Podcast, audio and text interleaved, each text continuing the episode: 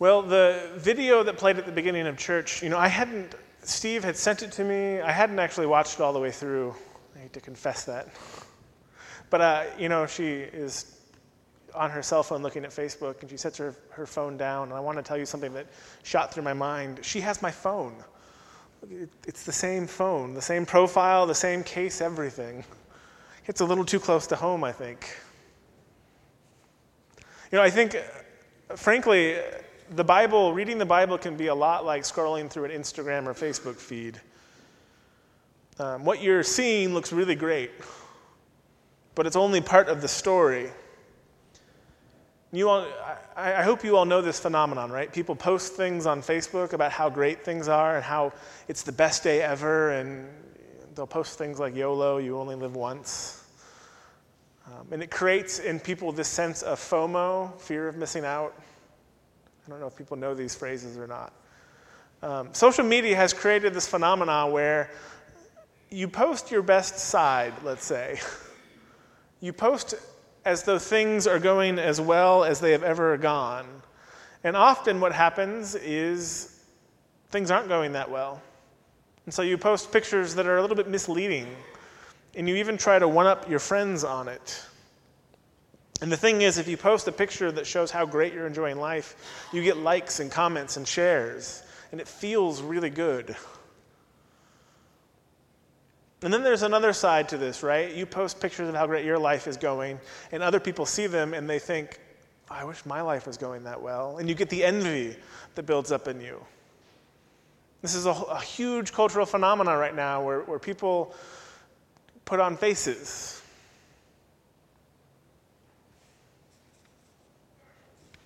Well, almost exactly a year ago, there was a podcast host from BuzzFeed who posted uh, a challenge that sought to kind of bring to light the gap between appearance and reality. She wrote this I'm curious. If you're comfortable doing so, post a picture of you that you shared on social media where you were actually having a really tough time in life, even though you look perfectly fine in the picture. And uh, lots of people responded.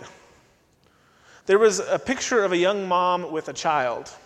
And the caption read, I hadn't slept in months and had raging postpartum anxiety.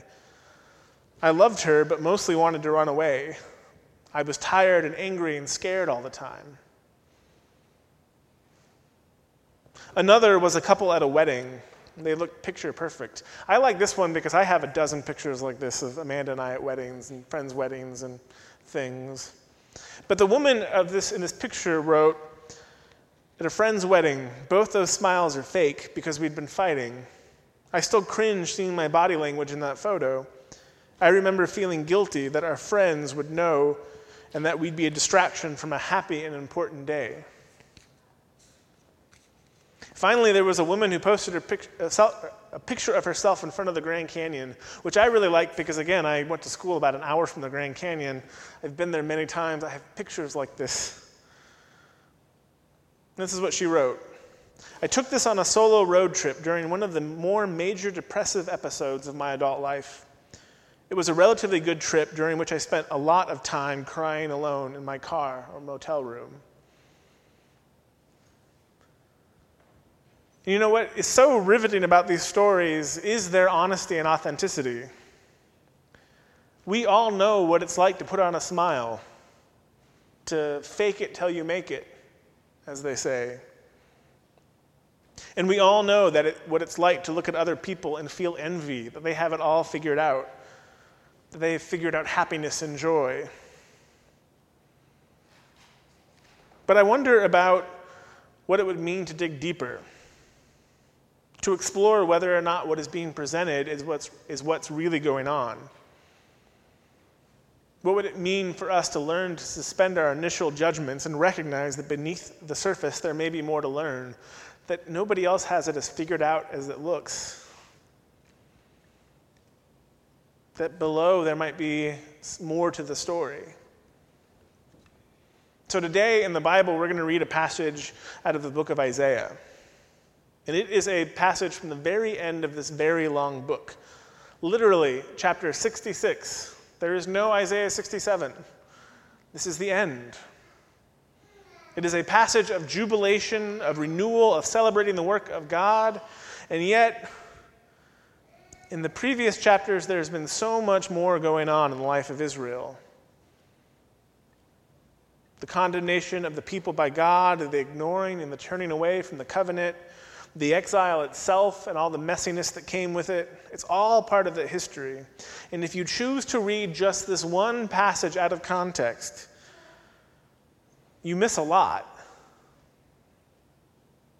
It's just like with the Facebook and Instagram pictures. If you just look at the surface, you miss everything else going on. So, here now our reading from the 66th chapter of Isaiah. Rejoice with Jerusalem and be glad for her, all you who love her.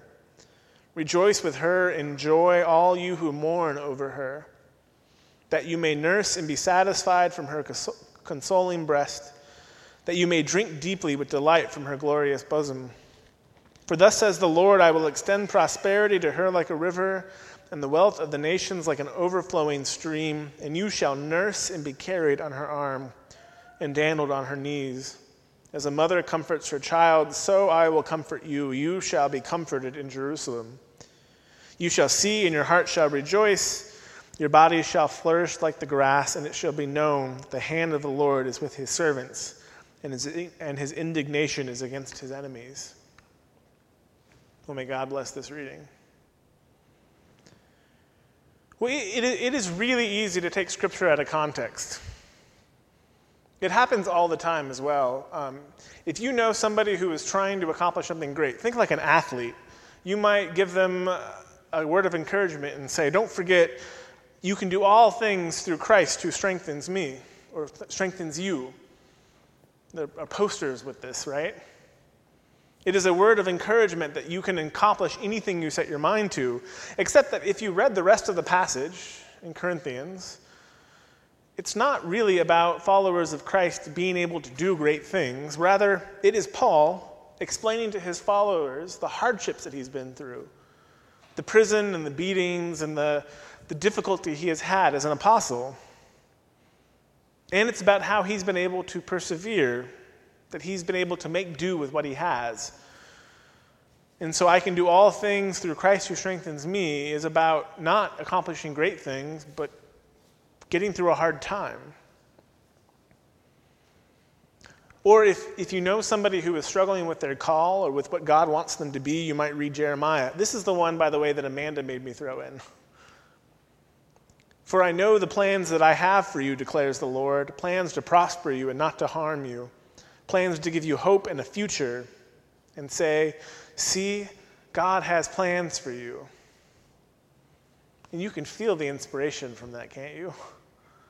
Except if you read what the passage is about, it is not about an individual, it is about the community of ancient Israel. Ancient Israel in exile. The you in that is not a singular, it is a plural.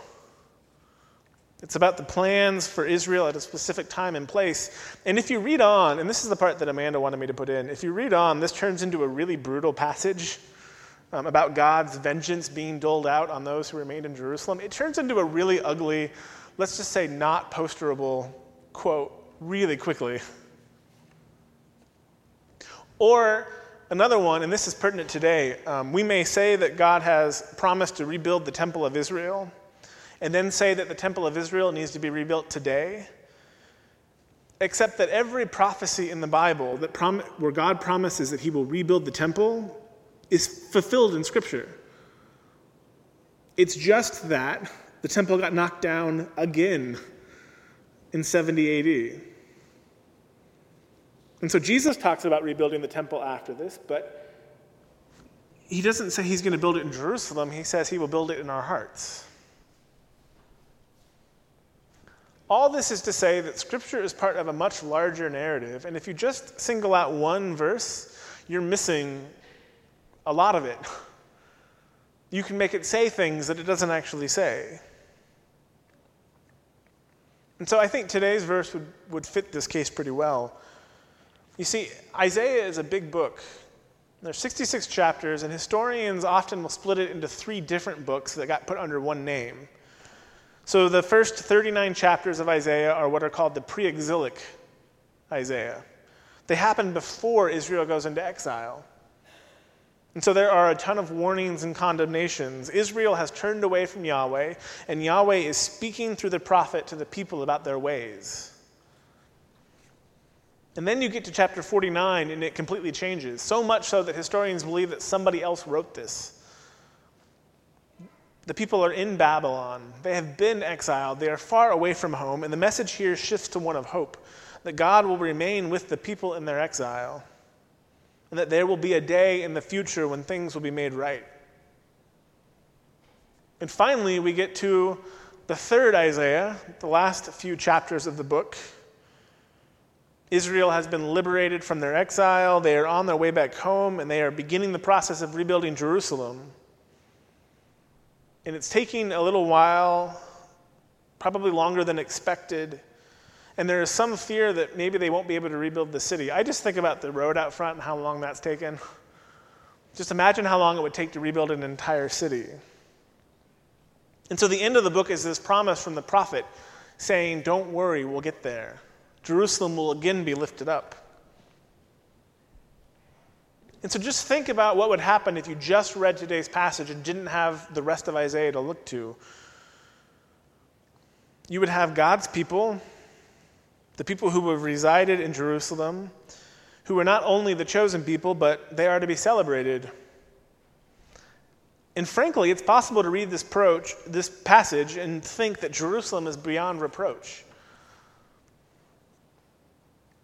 It is possible to read this passage and not know the anguish that these people have faced. You can read this passage and not know the content of the covenant, to not know God's special relationship with the people of Israel. You don't necessarily know the struggle that they have had. There is a history to these people. There's a history to God's relationship with these people. And frankly, God's relationship with ancient Israel is never one thing, it is always many things. If you were to go on Facebook and look up the relationship status of Israel and God, it would say it's complicated. And so, how do we understand the world around us? Do we accept what we see and hear as it is? This applies both to Scripture and just to the world in general. Because we do live in a world today that just lacks understanding. We often just, we are, we are prone to taking easy answers over digging deeper and asking about the more complicated truth. Because the truth is, life is complicated. Just like God's relationship with Israel, life is complicated. Every person lives through periods that are ups and downs, and often both at the same time. When I was young, my mom used to tell me that your 20s are this chaotic period where you feel like nothing's going to work out, and then your 30s, you kind of figure it out. And what I'm learning now in my early 30s is that my 20s were up and down, and it's not that my 30s are not up and down, it's that I expect it to be up and down, and you can roll with the punches better. Because nobody gets through life without periods of feeling lost. Nobody gets through life without depression and sadness and grief. You just don't do it. That is part of life. And I think that's one of the great things about Scripture. It represents the complexity. It is not one thing. It is not all good and all bad. It is not all chaos or all order. Just think about Isaiah the ups and the downs, the ways that we wander away from our relationship with God, the way we find ourselves in exile at times, and the way God welcomes us back. This book tells the story not of life how we would want it to be, but life how it actually is. It is the book that is the story of life. And so, whatever place you find yourself in, whether you are experiencing joy and celebration, or whether you are lost in grief, whether you are wandering or just getting by, it's here.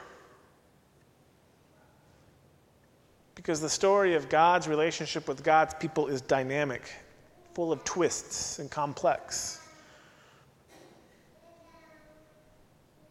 And that's what we get in Scripture.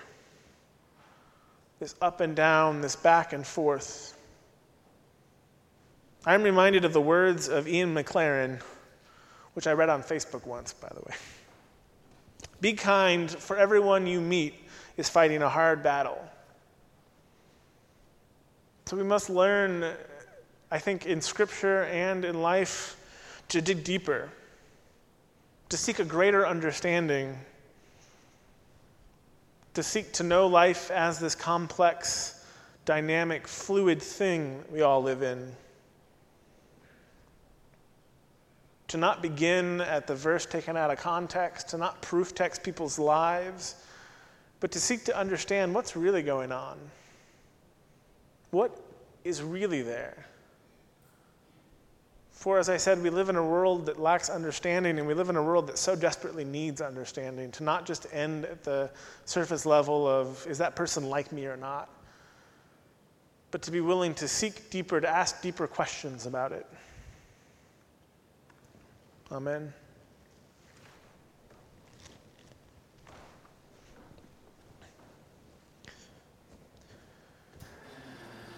Well, we come to this time in church when we offer an invitation to those who have been worshiping with us. If you would like to join this church through transfer of membership or confession of faith, we invite you down this aisle. We, as a church, we put on a face sometimes, but I promise there is more than enough of life's ups and downs here, of the chaos, of the not trying to control what God will do. And so we invite the members of this church to reflect on the ways in which God's love is present in all things in this place. We invite you to stand and join us in our hymn of, hymn of commitment, number 322.